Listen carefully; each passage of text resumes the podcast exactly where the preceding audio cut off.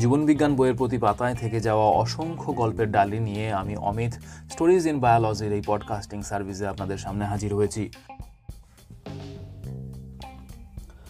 যে কোনো স্থাপত্য, যেমন কোনো ব্রিজ অথবা কোনো ইমারত বা অট্টালিকা কীভাবে নির্মিত হয়, এই সম্পর্কে কিছুটা ধারণা হয়তো আমাদের সবারই আছে।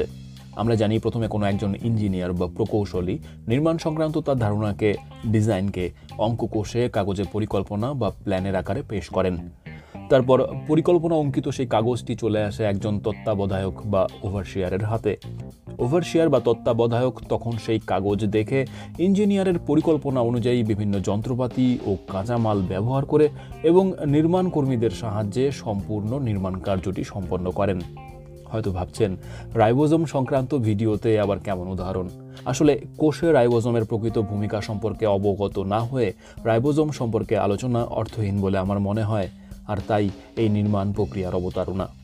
যাই হোক, জীবদেহের বা কোষের প্রায় প্রতিটি কাজই নিয়ন্ত্রিত হয় কোনো না কোনো প্রোটিনের দ্বারা। তাই স্বাভাবিক কাজকর্ম চালিয়ে নেওয়ার জন্য প্রতিটি কোষে সবসময় প্রোটিন সংশ্লেষ প্রক্রিয়া চলতেই থাকে। প্রোটিন সংশ্লেষের এই প্রক্রিয়াটিকে আমরা বিজ্ঞানের ভাষায় ট্রান্সলেশন বলে থাকি। আর এই ট্রান্সলেশন প্রক্রিয়ায় প্রোটিন সংশ্লেষের জন্য কাঁচামাল হিসেবে ব্যবহৃত হয় সাইটোপ্লাজমে অবস্থিত বিভিন্ন অ্যামাইনো অ্যাসিড। সাইটোপ্লাজম থেকে এই কাঁচামাল অর্থাৎ অ্যামাইনো অ্যাসিডগুলিকে একটি একটি করে বহন করে এনে তারপর বাহিত হয়ে আসা অ্যামাইনো অ্যাসিডগুলিকে পুঁতির মালার মতো পরপর জুড়ে দিয়ে নতুন একটি প্রোটিন অণু তৈরি হয়। প্রোটিন নির্মাণের এই ট্রান্সলেশন প্রক্রিয়ায় নির্মাণ কর্মীদের মতো বা কোনো যন্ত্রের মতো অ্যামাইনো অ্যাসিডকে বহন করবার কাজটি করে টিআরএনএ বা ট্রান্সফার আরএনএ। তো বুঝলাম যে পুঁতির মালার মতো অ্যামাইনো অ্যাসিড জুড়ে জুড়ে একটি প্রোটিন অণু তৈরি হয়, কিন্তু কোষে এই প্রোটিন নির্মাণের পরিকল্পনা বা সংকেত কোথায় থাকে?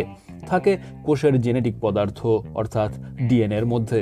নির্দিষ্ট করে বলতে হয় ডিএনএর গঠনে থাকা অসংখ্য নিউক্লিওটাইডের অ্যাডেনিন, গুয়ানিন, থাইমিন ও সাইটোসিন নামে নাইট্রোজেন বেসগুলির বিভিন্ন রকম সজ্জাক্রমের ওপর, যাদের আমরা জিন বলে থাকি। তো এটুকু জেনে আমরা বলতেই পারি যে জীবকোষের ক্ষেত্রে প্রোটিন নির্মাণের ইঞ্জিনিয়ার বা প্রকৌশলী হলো ডিএনএ, আর স্থাপত্য অর্থাৎ যা নির্মাণ করতে হবে তা হলো প্রোটিন। তাই যদি হয় তাহলে এক্ষেত্রে কাগজে আঁকা পরিকল্পনাটি ঠিক কি? ডিএনএর একটি সমস্যা আছে। সমস্যাটি হলো ডিএনএর মধ্যে প্রোটিন সংশ্লেষের সংকেত থাকলেও সে নিজে নিউক্লিয়াস ছেড়ে সাইটোপ্লাজমে পৌঁছে গিয়ে প্রোটিন নির্মাণ কার্য পরিচালনা করতে পারে না। সেই জন্য বিকল্প রাস্তা হিসেবে ডিএনএ কী করে? ট্রান্সক্রিপশন প্রক্রিয়ায় নিজের একটি ছাঁচ তৈরি করে। ডিএনএর এই ছাঁচটিকে আমরা এমআরএনএ বলি।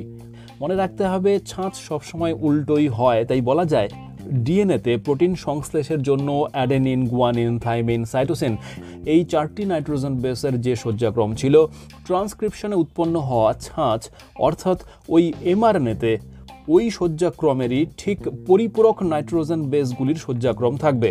অর্থাৎ ডিএনএতে অ্যাডেনিন থাকলে এমআরএনএতে তার জায়গায় গুয়ানিন থাকবে, অথবা উল্টোটা, মানে ডিএনএতে গুয়ানিন থাকলে এমআরএনএতে থাকবে অ্যাডেনিন। তবে এমআরএনএতে থাইমিনের জায়গায় ইউরাসিল নামে অন্য একটি নাইট্রোজেন বেস থাকে আমরা জানি। ফলে ডিএনএতে থাইমিন থাকলে এমআরএনএতে সাইটোসিনই থাকবে, তবে ডিএনএতে থাইমিন থাকলে এমআরএনএতে থাকবে ইউরাসিল নামে ওই নাইট্রোজেন ক্ষারকটি। উদাহরণ হিসেবে বলতে পারি ডিএনএতে নাইট্রোজেন বেসের শয্যাক্রম যদি GCATAG এরকম হয়, তবে এমআরএনএতে ওই একই শয্যাক্রমের পরিপূরক নিউক্লিওটাইডগুলির শয্যাক্রমটি হবে AUGUGA। যাই হোক, ডিএনএ থেকে তৈরি হওয়া এই এমআরএনএটিকে আমরা প্রোটিন নির্মাণের সেই পরিকল্পনা বা প্ল্যান বলতেই পারি। উদাহরণটিতে আমরা দেখেছি ইঞ্জিনিয়ারের পরিকল্পনা আঁকা কাগজটি এরপর কোনো ওভারশিয়ার বা তত্ত্বাবধায়কের কাছে চলে আসে, যিনি ওই পরিকল্পনা দেখে দেখে নির্মাণ কার্যটি পরিকল্পনা করেন। ঠিক একই রকমভাবে ডিএনএর ছাঁচ অর্থাৎ এই এমআরএনএটি নিউক্লিয়াস থেকে বার হয়ে এসে অন্য কোনো একটি কোষীয় অঙ্গাণুর সাথে মিলিত হবে।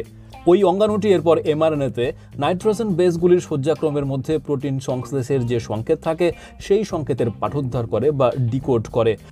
ডিকোডের সেই সংকেত অনুযায়ী টিআরএনএ একটি একটি করে অ্যামাইনো অ্যাসিড সাইটোপ্লাজম থেকে বহন করে ওই অঙ্গাণুতে আনে। ওই অঙ্গাণুটি এরপর পুঁথির মালা গাঁথার মতো অ্যামাইনো অ্যাসিডগুলিকে একটির সঙ্গে একটি যুক্ত করে নতুন প্রোটিনটি সংশ্লেষিত করবে। আমাদের আজকের আলোচ্য বিষয় রাইবোজোমই হলো সেই কোষীয় অঙ্গাণু যা প্রোটিন সংশ্লেষের ট্রান্সলেশন প্রক্রিয়াতে তদারককারী বা তত্ত্বাবধায়ক হিসেবে কাজ করে। তাহলে এই আলোচনা থেকে আমরা রাইবোজোমের কাজ সম্পর্কে কিছুটা ধারণা পেয়ে গেলাম। এবার চলুন আমরা সরাসরি রাইবোজোম নিয়ে আলোচনায় প্রবেশ করি। রাইবোজোম এমন এক ধরনের কোষীয় অঙ্গাণু যা প্রোক্যারিওটিক ও ইউক্যারিওটিক উভয় ধরনের জীবকোষেই পাওয়া যায়, কিন্তু প্রোক্যারিওটিক ও ইউক্যারিওটিক জীবকোষে রাইবোজোমের অবস্থানের মধ্যে কিছুটা পার্থক্য লক্ষ্য করা যায়। আমরা জানি প্রোক্যারিওটদের মধ্যে কোনো পর্দা ঘেরা কোষীয় অঙ্গাণুই থাকে না, তাই প্রোক্যারিওটিক কোষে রাইবোজোমগুলি স্বাভাবিকভাবেই সাইটোপ্লাজমে বিক্ষিপ্তভাবে ছড়িয়ে ছিটিয়েই থাকে, কিন্তু ইউক্যারিওটিক জীবকোষে দুই রকম অবস্থাতে রাইবোজোমকে দেখতে পাওয়া যায়। কিছু কিছু রাইবোজোম থাকে ফ্রি লিভিং, অর্থাৎ স্বাধীনভাবে সাইটোপ্লাজমে ছড়িয়ে ছিটিয়ে অবস্থিত, ঠিক প্রোক্যারিওটসদের মতোই। আর ইউক্যারিওটিক কোষে কিছু রাইবোজোম থাকে মেমব্রেন বাউন্ড অবস্থায়, অর্থাৎ অন্য কোষীয় অঙ্গাণুর আবরণী পর্দার সঙ্গে যুক্ত থাকা অবস্থায়। দেখা গেছে ইউক্যারিওটিক কোষের নিউক্লিয়াসের বাইরের আবরণী পর্দায় এবং কিছু এন্ডোপ্লাজমিক রেটিকুলামের আবরণী পর্দায় রাইবোজোম মেমব্রেন বাউন্ড অবস্থায় থাকে। যে এন্ডোপ্লাজমিক রেটিকুলামগুলির আবরণী পর্দায় রাইবোজোম যুক্ত থাকে তাদের আমরা রাফ এন্ডোপ্লাজমিক রেটিকুলাম বলি। আবার ওই ইউক্যারিওটিক কোষের এই মাইটোকন্ড্রিয়া ও প্লাস্টিড, এই দুই কোষীয় অঙ্গাণুর ম্যাট্রিক্সের মধ্যেও তাদের নিজস্ব প্রোটিন সংশ্লেষণের জন্য নিজস্ব রাইবোজোম থাকতে দেখা যায়। মাইটোকন্ড্রিয়ায় অবস্থিত রাইবোজোমগুলিকে আমরা মাইটোরাইবোজোম বলে থাকি, আর প্লাস্টিডের মধ্যে থাকা রাইবোজোমগুলিকে আমরা প্লাস্টোরাইবোজোমও বলি। কোষের ছবি আঁকার সময় আমরা যে বড় বড় কালো বিন্দুগুলি আঁকি সেইগুলি হলো রাইবোজোম। প্রোক্যারিওটিক কোষ বা ইউক্যারিওটিক কোষ অথবা মাইটোকন্ড্রিয়া, প্লাস্টিড এদের মতো কোষীয় অঙ্গাণু, রাইবোজোম যেখানকারই হোক না কেন এদের সবার সাধারণ গঠন মোটামুটি একই রকমের হয়, তবে আকার আকৃতিগত দিক থেকে এরা বিভিন্ন ধরনের কোষে বিভিন্ন রকম হয়। চলুন দেখে নেওয়া যাক রাইবোজোমের সাধারণ গঠন বলতে ঠিক কী বোঝানো হয়। প্রথমেই এদের রাসায়নিক উপাদান। সমস্ত ধরনের রাইবোজোম দুই রকম রাসায়নিক উপাদান নিয়ে গঠিত হয়। উপাদানগুলি হলো রাইবোজোমাল আরএনএ বা আরআরএনএ ও রাইবোজোমাল প্রোটিন বা আর প্রোটিন।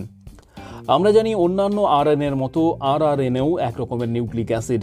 এই রাইবোজোমাল আরএনএগুলি নিউক্লিয়াসের নিউক্লিওলাস অংশে থাকা ডিএনএর ট্রান্সক্রিপশনের ফলে উৎপন্ন হয়।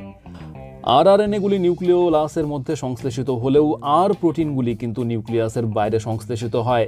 কোষীয় অঙ্গাণু রাফ এন্ডোপ্লাজমিক রেটিকুলামে সংশ্লেষিত হয়, সেখান থেকে রাইবোজোমাল প্রোটিনগুলি নিউক্লিয় পর্দা ও এন্ডোপ্লাজমিক রেটিকুলামের আবরণীর মধ্যে যে সংযোগ থাকে সেই পথে নিউক্লিয়াসের ভেতরে প্রবেশ করে। এরপর নিউক্লিওলাসে পৌঁছে রাইবোজোমাল প্রোটিনগুলি আগের থেকে সংশ্লেষিত হয়ে থাকা রাইবোজোমাল আরএনএর সাথে হাইড্রোজেন বন্ধনী বা আয়নিক বন্ধনীর মতো অসমযোজী বন্ধন তৈরি করে রাইবোজোমের সাব ইউনিটগুলি গঠন করে।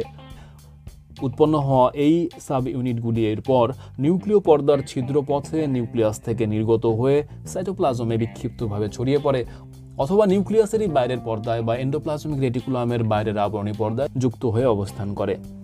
মনে রাখতে হবে রাইবোজোমের গঠনে রাইবোজোমাল প্রোটিনের তুলনায় রাইবোজোমাল আরএনএ কিছুটা বেশি পরিমাণে উপস্থিত থাকে, আর রাইবোজোমাল আরএনএগুলি যেহেতু ঋণাত্মক তড়িৎধর্মী বা নেগেটিভলি চার্জড হয়, তাই রাইবোজোমও সামগ্রিকভাবে ঋণাত্মক তড়িৎধর্মী হয়, কারণ রাইবোজোমে উপস্থিত কম পরিমাণ রাইবোজোমাল প্রোটিনের ধনাত্মক তড়িতাধান বেশি পরিমাণ রাইবোজোমাল আরএনএর ঋণাত্মক তড়িতাধানকে প্রশমিত করতে পারে না। যাই হোক, রাইবোজোমের এই সাব ইউনিটগুলি নিজেরা ঋণাত্মক তড়িৎধর্মী হয়, খুব সহজেই এরা ধনাত্মক তড়িৎগ্রস্ত আয়নের সঙ্গে যুক্ত হয়ে যেতে পারে। বিশেষত ম্যাগনেসিয়াম আয়নের সঙ্গে যুক্ত হওয়ার প্রবণতা এদের খুব বেশি থাকে। লক্ষ্য করে দেখবেন আমি অন্তত দুইবার এর মধ্যেই রাইবোজোমের সাব ইউনিটগুলির কথা বলে ফেলেছি। চলুন দেখি রাইবোজোমের এই সাব ইউনিটগুলি আবার কি। দেখুন, রাইবোজোম নিয়ে একটা বিষয় পরিষ্কার করে প্রথমেই বলে নেওয়া উচিত, রাইবোজোম কিন্তু কোনো স্থায়ী কোষীয় অঙ্গাণু নয়।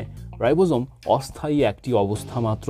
আসলে প্রতিটি রাইবোজোম দুটি পৃথক উপ একক বা সাব ইউনিট নিয়ে গঠিত হয়, যারা বেশিরভাগ সময় কোষের সাইটোপ্লাজমে বিক্ষিপ্তভাবে ছড়িয়ে ছিটিয়ে অবস্থান করে। শুধুমাত্র কোষে যখন প্রোটিন সংশ্লেষের প্রয়োজন হয় তখনই এই সাব ইউনিটগুলি একসঙ্গে যুক্ত হয় এবং রাইবোজোম নামে অস্থায়ী গঠনটি সৃষ্টি করে। আগেই বলেছি রাইবোজোম নিজের ঋণাত্মক তড়িৎধর্মী হওয়ায় খুব সহজেই ধনাত্মক তড়িৎধর্মী আয়ন ম্যাগনেসিয়ামের সঙ্গে যুক্ত হয়ে যেতে পারে। দেখা গেছে কোষীয় তরলে ম্যাগনেসিয়াম আয়নের ঘনত্বের ওপর রাইবোজোমের সাব ইউনিট দুটির একসঙ্গে থাকা বা বিচ্ছিন্ন হয়ে যাওয়া নির্ভর করে। কোষীয় তরলে ম্যাগনেসিয়াম আয়নের ঘনত্ব একটি নির্দিষ্ট মাত্রার কম হয়ে গেলে রাইবোজোমের সাব ইউনিট দুটি পরস্পর থেকে পৃথক হয়ে যায়। আবার ম্যাগনেসিয়াম আয়নের ঘনত্ব ওই নির্দিষ্ট মাত্রারই বেশি হলে তবে সাব ইউনিট দুটি পরস্পর যুক্ত হয়ে গিয়ে রাইবোজোম গঠন করে। রাইবোজোমের দুটি সাব ইউনিট যুক্ত হয়ে একত্রিতভাবে যে গঠনটি তৈরি করে তাকে আমরা ডাইমার অবস্থা বলি। পৃথক অবস্থার দুটি সাব ইউনিট অথবা একত্রিত অবস্থার রাইবোজোম আসলে এরা খুবই ক্ষুদ্র আকারের হয়। কোষের এই কণিকা সদৃশ্য ক্ষুদ্রাতি ক্ষুদ্র অঙ্গাণুগুলিকে একটি বিশেষ ধরনের একক সেডিমেন্টেশন কোএফিসিয়েন্ট বা অধক্ষেপণ গুণাঙ্কের সাহায্যে পরিমাপ করা হয়। সেডিমেন্টেশন কোএফিসিয়েন্ট বোঝাতে পদ্ধতিটির আবিষ্কর্তা বিজ্ঞানী থিওডর স্ভেদবার্গের নামের ইংরেজি বানানের অদ্যাক্ষর এস ব্যবহার করা হয়। অনেকে আবার একে স্ভেদবার্গের এককও বলে থাকেন। যাই হোক, স্ভেদবার্গের একক বা এস এর মান নির্ণয়ের পদ্ধতিটি ঠিক কেমন? বিশেষ ধরনের তৈরি টেস্ট টিউবে একটি নির্দিষ্ট উষ্ণতার জল ও যে পদার্থ কণিকাগুলিকে পরিমাপ করতে হবে সেগুলিকে একসাথে নিয়ে সেন্ট্রিফিউজ যন্ত্রে টেস্ট টিউবটিকে দ্রুত বেগে ঘুরিয়ে নিতে হয়। এর ফলে টেস্ট টিউবে জলের মধ্যে ভাসমান অবস্থায় থাকা পদার্থ কণিকাগুলি তাদের আকার, আকৃতি ও আণবিক ওজন অনুযায়ী বিভিন্ন গতিতে টেস্ট টিউবের তলায় অধক্ষিপ্ত হতে থাকে। পদার্থ কণাগুলির অধক্ষিপ্ত হওয়ার যে গতি ও যে ত্বরণে পদার্থ কণাগুলি অধক্ষিপ্ত হলো তার অনুপাতই হলো এই এস। মনে রাখতে হবে, এস এর মান যত বেশি হবে পদার্থ কণিকাটিও তত দ্রুত টেস্ট টিউবের নিচে অধক্ষিপ্ত হবে। অর্থাৎ 30s, 50s, 70s এর মধ্যে 70s কণিকাগুলি অনেক বেশি দ্রুত অধক্ষিপ্ত হবে 50s ও 30s এর তুলনায়। আমরা আগেও একবার বলেছি যে প্রোক্যারিওটিক ও ইউক্যারিওটিক বা মাইটোকন্ড্রিয়া ও প্লাস্টিডের মতো কোষীয় অঙ্গাণু, এই যে বিভিন্ন জায়গায় থাকা বিভিন্ন রকম রাইবোজোম, এরা আকারে, আকৃতিতে, আণবিক ওজনে যেমন একে অপরের থেকে আলাদা হয়, তার সাথে সাথে এই বিভিন্ন রকম রাইবোজোমগুলি গঠন করতে যে রাইবোজোমাল প্রোটিন ও রাইবোজোমাল আরএনএগুলি প্রয়োজন হয় তাদের প্রকৃতি ও পরিমাণের মধ্যেও পার্থক্য লক্ষ্য করা যায়। স্ভেদবার্গ ইউনিট দিয়ে পরিমাপনের এই পদ্ধতি অনুযায়ী বিভিন্ন রাইবোজোমে যে ধরনের পার্থক্যগুলি লক্ষ্য করা যায় চলুন একবার দেখে নেই। প্রথমেই প্রোক্যারিওটিক কোষ। প্রোক্যারিওটিক কোষে থাকা রাইবোজোমগুলির অধক্ষেপণ গুণাঙ্ক হল 70s। 70s গঠনকারী দুটি ইউনিটকে আলাদা করে পরিমাপ নিলে দেখা যায় যে ছোট সাব ইউনিটটির অধক্ষেপণ গুণাঙ্ক হয় 30s আর বড় সাব ইউনিটটির অধক্ষেপণ গুণাঙ্ক হয় 50s। এই 70s ধরনের রাইবোজোম গঠনে 66% আরআরএনএ ও 34% রাইবোজোমাল প্রোটিন উপস্থিত থাকে। 70s রাইবোজোমে তিন ধরনের আরআরএনএ থাকে, 16s, 23s ও 5s। 70s রাইবোজোমের ছোট সাব ইউনিট অর্থাৎ 30s সাব ইউনিটটি গঠিত হয় 16s আরআরএনএ দিয়ে, আর বড় সাব ইউনিট অর্থাৎ 50s সাব ইউনিটটি গঠিত হয় 23s ও 5s আরআরএনএ নিয়ে। আর 70s রাইবোজোম গঠনে এই তিন ধরনের রাইবোজোমাল আরএনএর সাথে রাইবোজোমাল প্রোটিন যুক্ত থাকে প্রায় 55টি। এদের মধ্যে 21টি ribosomal protein 30s sub unit গঠনে অংশগ্রহণ করে আর 34টি ribosomal protein 50s sub unit গঠনে অংশগ্রহণ করে। অপরদিকে ইউক্যারিওটিক কোষে যে রাইবোজোমগুলি থাকে সেগুলির অধক্ষেপণ গুণাঙ্ক হলো 8ts। অর্থাৎ বলা যায় প্রোক্যারিওটিক ও ইউক্যারিওটিক কোষের রাইবোজোমগুলিকে একসাথে সেন্ট্রিফিউজ করালে ইউক্যারিওটিক 8ts রাইবোজোমগুলি প্রোক্যারিওটিক 70ts রাইবোজোমের তুলনায় বেশি তাড়াতাড়ি, বেশি দ্রুত অধক্ষিপ্ত হবে। যাই হোক, 8ts রাইবোজোম গঠনকারী সাব ইউনিট দুটিকে আলাদাভাবে সেন্ট্রিফিউজ করালে তারা 60s ও 40s অধক্ষেপণ গুণাঙ্কে অধক্ষিপ্ত হয়। অর্থাৎ 80s রাইবোজোমের দুটি সাব ইউনিট হলো 60s ও 40s। এই ধরনের রাইবোজোমগুলিতে চার ধরনের রাইবোজোমাল আরএনএ উপস্থিত থাকে। তাদের মধ্যে 18s রাইবোজোমাল আরএনএ ছোট সাব ইউনিট অর্থাৎ 40s সাব ইউনিটটি গঠন করে। অপরদিকে 28s, 5.8s ও 5s প্রকৃতির তিন রকমের রাইবোজোমাল আরএনএ মিলে বড় সাব ইউনিট অর্থাৎ 60s সাব ইউনিটটি গঠিত হয়। ইউক্যারিওটিক 80s রাইবোজোম গঠনে 77 থেকে 82 রকমের রাইবোজোমাল প্রোটিন অংশগ্রহণ করে। এই রাইবোজোমাল প্রোটিনগুলির মধ্যে ছোট সাব ইউনিট অর্থাৎ 40s সাব ইউনিটে প্রায় 32 থেকে 33 রকমের রাইবোজোমাল প্রোটিন অংশগ্রহণ করে আর বড় সাব ইউনিট অর্থাৎ 60s সাব ইউনিট গঠনে 47 থেকে 49 রকমের রাইবোজোমাল প্রোটিন অংশগ্রহণ করে। ইউক্যারিওটিক কোষের কোষীয় অঙ্গাণু মাইটোকন্ড্রিয়ার মধ্যে যে রাইবোজোমগুলি থাকে সেগুলির অধক্ষেপণ গুণাঙ্ক হয় 55s এবং এই মাইটোরাইবোজোমগুলি যে দুটি সাব ইউনিট নিয়ে গঠিত হয় তাদের অধক্ষেপণ গুণাঙ্ক হল 28s ও 39s। এবার চলুন আমরা দেখে নেব রাইবোজোমের গঠন কেমন হয়। রাইবোজোমের গঠন সংক্রান্ত দুটি মডেল প্রচলিত আছে, একটি হলো কোয়াসি সিমেট্রিক্যাল মডেল, অপরটি হলো আসিমেট্রিক্যাল মডেল। আজকে আমরা বিজ্ঞানী জেমস এ লেক প্রদত্ত সর্বজন গ্রাহ্য মডেল প্রোক্যারিওটিক রাইবোজোমের আসিমেট্রিক্যাল মডেলটি নিয়ে আলোচনা করব। এই আসিমেট্রিক্যাল মডেল অনুযায়ী এর 70S রাইবোজোম অথবা এর দুটি সাব ইউনিট, এদের প্রত্যেকের গঠন সম্পূর্ণ অপ্রতিসম বা আসিমেট্রিক্যাল, অর্থাৎ এদের গঠনে এমন কোনো তলই পাওয়া যাবে না যে তল বরাবর যদি আমরা এদের কেটে নিই তবে অবিকল একই রকম দেখতে এক বা একাধিক সমান ভাগ আমরা পেতে পারি। যাই হোক, আসিমেট্রিক্যাল মডেল অনুযায়ী ছোট সাব ইউনিটটিতে তিনটি স্পষ্ট গঠন দেখতে পাওয়া যায়। ওপরের 1/3 গঠনকে আমরা মস্তক বা হেড বলতে পারি এবং হেডের পরবর্তী 2/3 গঠনকে আমরা পাদদেশ বা বডি বা বেস বলতে পারি। এই ছোট সাব ইউনিটটির হেড ও বডির সংযোগস্থলে বডির থেকে বেরিয়ে আসা তৃতীয় একটি গঠন দেখতে পাওয়া যায়, যাকে আমরা মঞ্চ বা প্ল্যাটফর্ম বলতে পারি। এই প্ল্যাটফর্ম গঠনটি হেড গঠনটি থেকে একটি গভীর খাঁজ বা ক্লেফট দিয়ে পৃথক অবস্থায় অবস্থান করে। অপরদিকে 70S রাইবোজোমের 50S বড় সাব ইউনিটটিতেও তিনটি মূল গঠন লক্ষ্য করা যায়। একটি হলো মূল কেন্দ্রীয় স্ফীতি বা সেন্ট্রাল প্রোটুবেরান্স। এই কেন্দ্রীয় স্ফীতির মাঝামাঝি অংশে আরও দুটি পার্শ্বীয় স্ফীতি দেখতে পাওয়া যায়। একটি হলো চূড়া বা রিজ, আরেকটি হলো বৃন্ত বা স্টক। এই চূড়া ও বৃন্ত কেন্দ্রীয় স্ফীতির সাথে 50° কোণ তৈরি করে অবস্থান করে। যাই হোক, প্রোটিন সংশ্লেষের সময় 30S ও 50S এই সাব ইউনিট দুটি একত্রিত হয়ে মূল রাইবোজোমের ডাইমার নামে যে অস্থায়ী গঠনটি সৃষ্টি করে সেটিও দেখতে অপ্রতিসম হয়। রাইবোজোমের ডাইমার গঠনে 30S সাব ইউনিটের মঞ্চ বা প্ল্যাটফর্ম নামক গঠনটি 50S সাব ইউনিটের সেন্ট্রাল প্রোটুবারেন্সের যেদিকে বৃন্ত ও চূড়া থাকে সেই দিকে মুখ করে অবস্থান করে। যাই হোক, আমরা জানলাম যে 30S ও 50S এই দুটি সাব ইউনিট সাময়িকভাবে যুক্ত হয়ে রাইবোজোমের অস্থায়ী এই ডাইমারটি গঠন করে। রাইবোজোমের এই অস্থায়ী ডাইমার গঠনে 4টি আরএনএ বাইন্ডিং সাইট থাকে। এদের মধ্যে একটি হলো এমআরএনএ বাইন্ডিং সাইট, যা 30S সাব ইউনিটে অবস্থান করে। বাকি 3টি হলো টিআরএনএ বাইন্ডিং সাইট। এই টিআরএনএ বাইন্ডিং সাইট 3টি থাকে বড় সাব ইউনিট অর্থাৎ 50S সাব ইউনিটে। রাইবোজোমের ডাইমার গঠনে থাকা এই 4টি আরএনএ বাইন্ডিং সাইট সম্পর্কে জানতে হলে আমাদের প্রোটিন সংশ্লেষ সম্পর্কেও সামান্য ধারণা থাকা প্রয়োজন। তাই চলুন প্রোটিন সংশ্লেষ সম্পর্কে আমরা সংক্ষেপে একটু আলোচনা করে এই সাইটগুলির অবস্থান এবং কাজ সম্পর্কে জানবার চেষ্টা করি। আমরা জানি প্রোটিন সংশ্লেষ বা ট্রান্সলেশন প্রক্রিয়াটি 3টি ধাপে সম্পন্ন হয়। 3টি ধাপ হলো ইনিশিয়েশন, ইলংগেশন ও টার্মিনেশন। আমরা এর মধ্যে জেনে গিয়েছি যে ডিএনএ ট্রান্সক্রিপশনের ফলে প্রোটিন সংশ্লেষের সংকেত বহনকারী যে ছাঁচ বা মেসেঞ্জার আরএনএটি তৈরি হয়েছিল সেটি ইউক্যারিওট কোষ হলে পরে নিউক্লিয়াস থেকে বাইরে বের হয়ে আসে। আর প্রোক্যারিওটদের ক্ষেত্রে যেহেতু নিউক্লিয়াসের কোনো প্রশ্নই আসে না, তো ডিএনএ থেকে তৈরি হওয়া সেই মেসেঞ্জার আরএনএটি সাইটোপ্লাজমেই থেকে যায়। যাই হোক, প্রোটিন সংশ্লেষের শুরুতেই সাইটোপ্লাজমে থাকা এই এমআরএনএটি রাইবোজোমের ছোট সাব ইউনিট অর্থাৎ 30S সাব ইউনিটের সাথে যুক্ত হয়। আমরা জানি 30S সাব ইউনিট গঠিত হয় 16S rRNA দিয়ে। এই 16S rRNA গুলির 3' প্রান্তে এমআরএনএ বাইন্ডিং সাইট থাকে।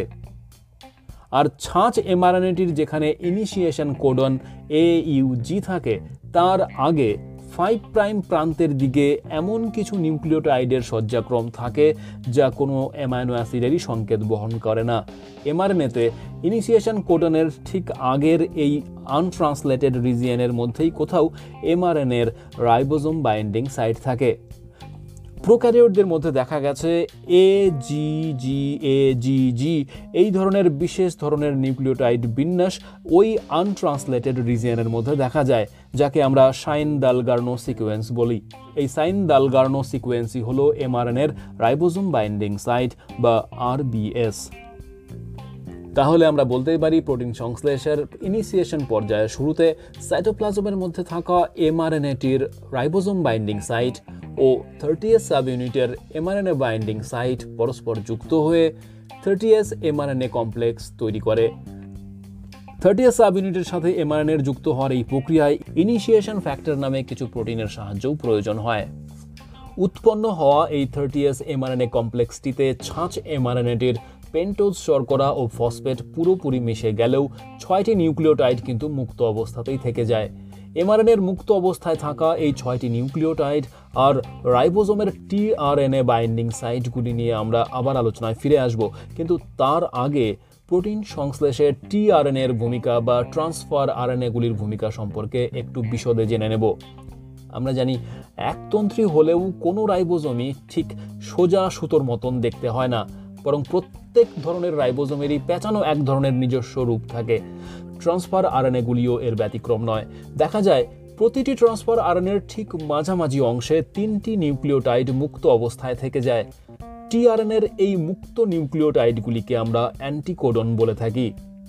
আবার মনে করে দেখুন, ভিডিওর শুরুতে একবার বলেছিলাম যে টিআরএনএ সাইটোপ্লাজম থেকে রাইবোজোমে প্রোটিন সংশ্লেষের জন্য প্রয়োজনীয় অ্যামাইনো অ্যাসিডগুলি বহন করে আনে।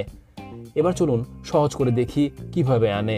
হয় কি, সাইটোপ্লাজমে প্রতিটি টিআরএনএ তাদের 3 প্রাইম প্রান্তে একটি করে অ্যামাইনো অ্যাসিডকে আবদ্ধ করে অবস্থান করে। এর জন্য প্রয়োজনীয় শক্তি জিটিপির হাইড্রোলাইসিস থেকে আসে। অ্যামাইনো অ্যাসিডযুক্ত এই টিআরএনএগুলিকে আমরা অ্যামাইনো অ্যাসাইল টিআরএনএ বা চার্জড টিআরএনএ বলি। তাহলে আমরা বলতেই পারি যে প্রতিটি টিআরএনএর ওপরের দিকে 3 প্রাইম প্রান্তে একটি অ্যামাইনো অ্যাসিড যুক্ত থাকে এবং নিচের দিকে থাকে 3টি মুক্ত নিউক্লিওটাইড বা অ্যান্টিকোডন। যাই হোক, সাইটোপ্লাজম থেকে এই চার্জড টিআরএনএগুলি একের পর এক অ্যামাইনো অ্যাসিডকে বহন করে রাইবোজোমে নিয়ে আসতে থাকে। রাইবোজোম তখন তার বিশেষ ধরনের অনুঘটকীয় ক্ষমতায় টিআরএনএ বাহিত ওই অ্যামাইনো অ্যাসিডগুলিকে পুঁতির মালা গাঁথার মতো একটির সাথে অপরটিকে যুক্ত করে নতুন একটি প্রোটিন অণু সৃষ্টি করে। এই কথা আমরা আগেও একবার বলেছি। এখন প্রশ্ন হলো, কোন টিআরএনএ কোন অ্যামাইনো অ্যাসিডকে বহন করে আনবে, অথবা যে প্রোটিনটি সংশ্লেষিত হতে যাচ্ছে তাতে কোন অ্যামাইনো অ্যাসিডের পর কোন অ্যামাইনো অ্যাসিড আসবে, সেটা কিভাবে নিয়ন্ত্রিত হয়? আমরা জানি ডিএনএর এই ছাঁচ বা এমআরএনএ দ্বারাই সেটি নিয়ন্ত্রিত হবে। আর আমাদের আলোচনায় এই এমআরএনএটি এখন রাইবোজোমের ছোট সাব ইউনিট 30S এর সঙ্গে যুক্ত অবস্থায় এমআরএনএ 30S কমপ্লেক্স গঠন করে অবস্থান করছে, যেখানে এমআরএনএর 6টি নিউক্লিওটাইড মুক্ত অবস্থায় রয়ে গেছে। এই পর্যন্ত আমরা জেনে আছি। আমাদের হয়তো জানা আছে যে মেসেঞ্জার আরএনএতে পরপর অবস্থিত 3টি নাইট্রোজেন বেসের সজ্জাক্রম যে কোনো একটি নির্দিষ্ট অ্যামাইনো অ্যাসিডের সংকেত বহন করে। এমআরএনএতে পাশাপাশি অবস্থিত 3টি নিউক্লিওটাইডের সজ্জাক্রম যা কোনো একটি অ্যামাইনো অ্যাসিডের সংকেত বহন করে তাদের একসাথে আমরা কোডন বলে থাকি। আমরা জানি টিআরএনএর মাঝামাঝি অংশেও 3টি মুক্ত নিউক্লিওটাইড থাকে, যাদের আমরা অ্যান্টিকোডন কিছুক্ষণ আগেই বলেছি। এবার দেখুন কিভাবে টিআরএনএ অ্যামাইনো অ্যাসিডকে ধরে রাইবোজোমে আনে। এমআরএনএতে অবস্থিত কোনো কোডনের ঠিক পরিপূরক অ্যান্টিকোডন থাকবে যে টিআরএনএতে, শুধুমাত্র সেই টিআরএনএটি তার মাথায় নির্দিষ্ট অ্যামাইনো অ্যাসিডকে বহন করে নিয়ে এসে ওই কোডনের সাথে যুক্ত হতে পারবে। অর্থাৎ বলা যায় 30S এমআরএনএ কমপ্লেক্সে মুক্ত অবস্থায় থাকা এমআরএনএর ওই 6টি নিউক্লিওটাইড বা 2টি কোডনই নিয়ন্ত্রণ করবে কোন চার্জড টিআরএনএটি কোন অ্যামাইনো অ্যাসিডকে বহন করে রাইবোজোমে নিয়ে আসবে।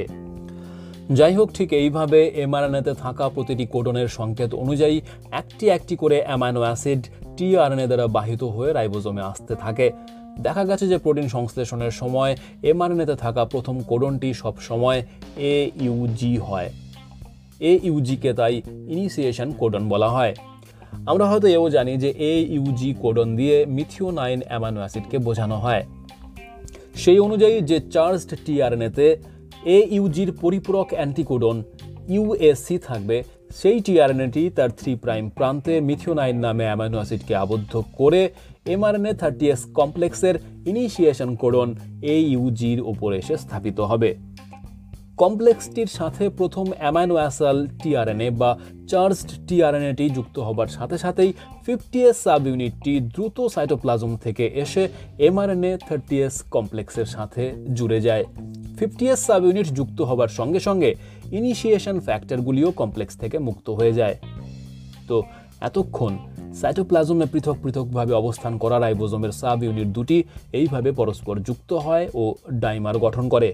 রাইবোজোম ডাইমারের সাব ইউনিট দুটির মাঝে এমআরএনএটি কিন্তু তখনও যুক্ত অবস্থাতেই থেকে যায়।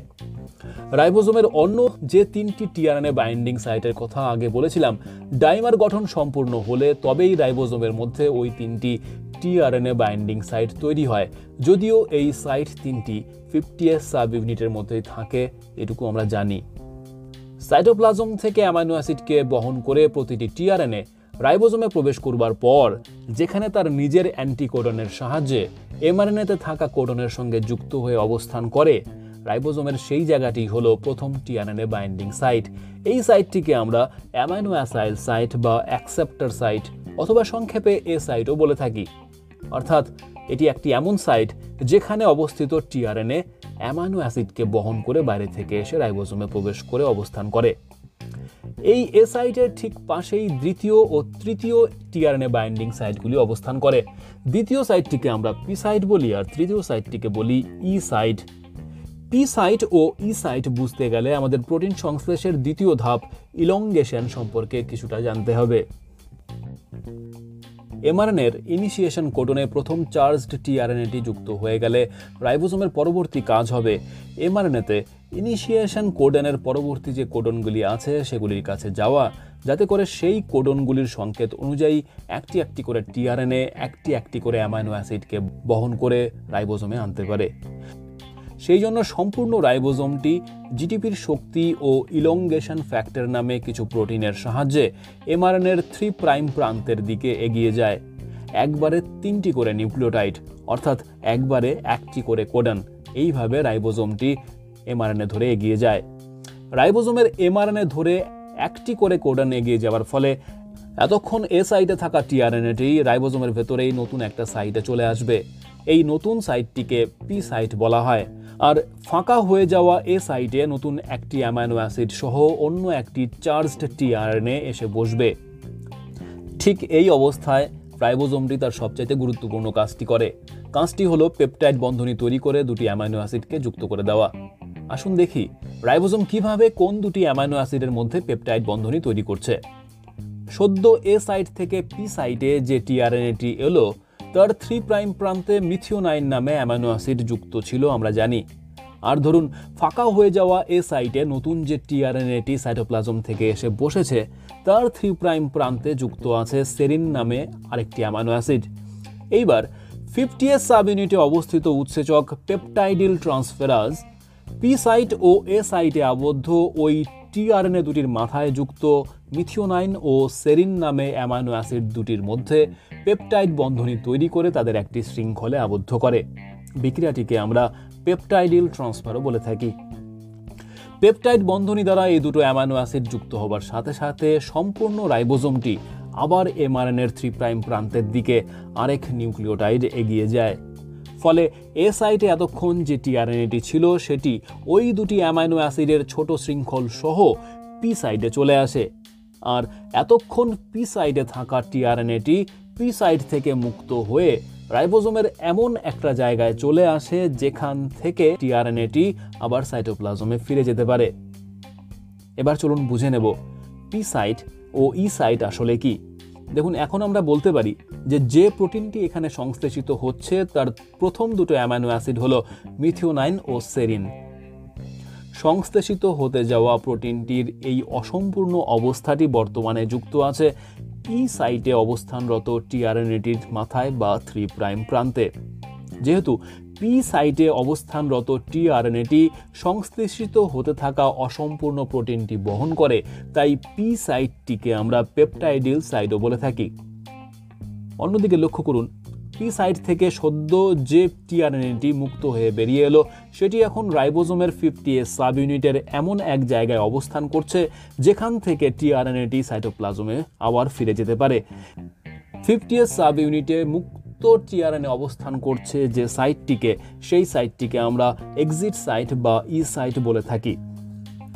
আমরা বলতে পারি যে একটির পর একটি চার্জড টিআরএনএ এমআরএনএর কোডন অনুযায়ী সাইটোপ্লাজম থেকে অ্যামাইনো অ্যাসিডগুলিকে আবদ্ধ করে এ সাইটে একের পর এক আসতে থাকবে এবং সেই অ্যামাইনো অ্যাসিডগুলি পরপর পেপটাইড বন্ধনী তৈরি করে যুক্ত হয়ে প্রোটিন সংশ্লেষণের বৃদ্ধি বা ইলংগেশন প্রক্রিয়াটি এইভাবেই চলতে থাকবে। উৎপাদিত হতে থাকা অসম্পূর্ণ প্রোটিনটি পি সাইটে অবস্থিত টিআরএনএর সঙ্গে যুক্ত থাকবে, আর খালি হয়ে যাওয়া বা মুক্ত হয়ে যাওয়া টিআরএনএগুলি রাইবোজোমের ই সাইট দিয়ে বাইরে বেরিয়ে যাবে এবং এই চক্রাকার প্রক্রিয়াটির পুনরাবৃত্তি হতেই থাকবে, কারণ রাইবোজোমটি ধীরে ধীরে এমআরএনএর 3 প্রাইম প্রান্তের দিকে একটি একটি করে কোডন অগ্রসর হতে থাকবে। প্রক্রিয়াটি ততক্ষণ পর্যন্ত চলে যতক্ষণ পর্যন্ত না রাইবোজোমটি এমআরএনএর ওপর অবস্থিত কোডন UAA, UGA অথবা ইউএজি এই তিনটি কোডনের যে কোনো একটি কোডনের ওপরে গিয়ে স্থাপিত হয়।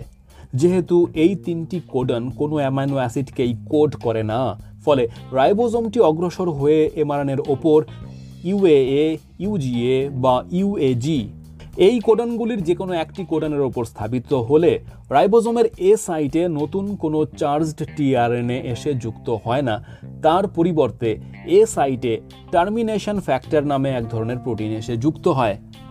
তার পরিবর্তে এ সাইটে সাইটোপ্লাজম থেকে টার্মিনেশন ফ্যাক্টর নামে এক ধরনের প্রোটিন এসে যুক্ত হয়।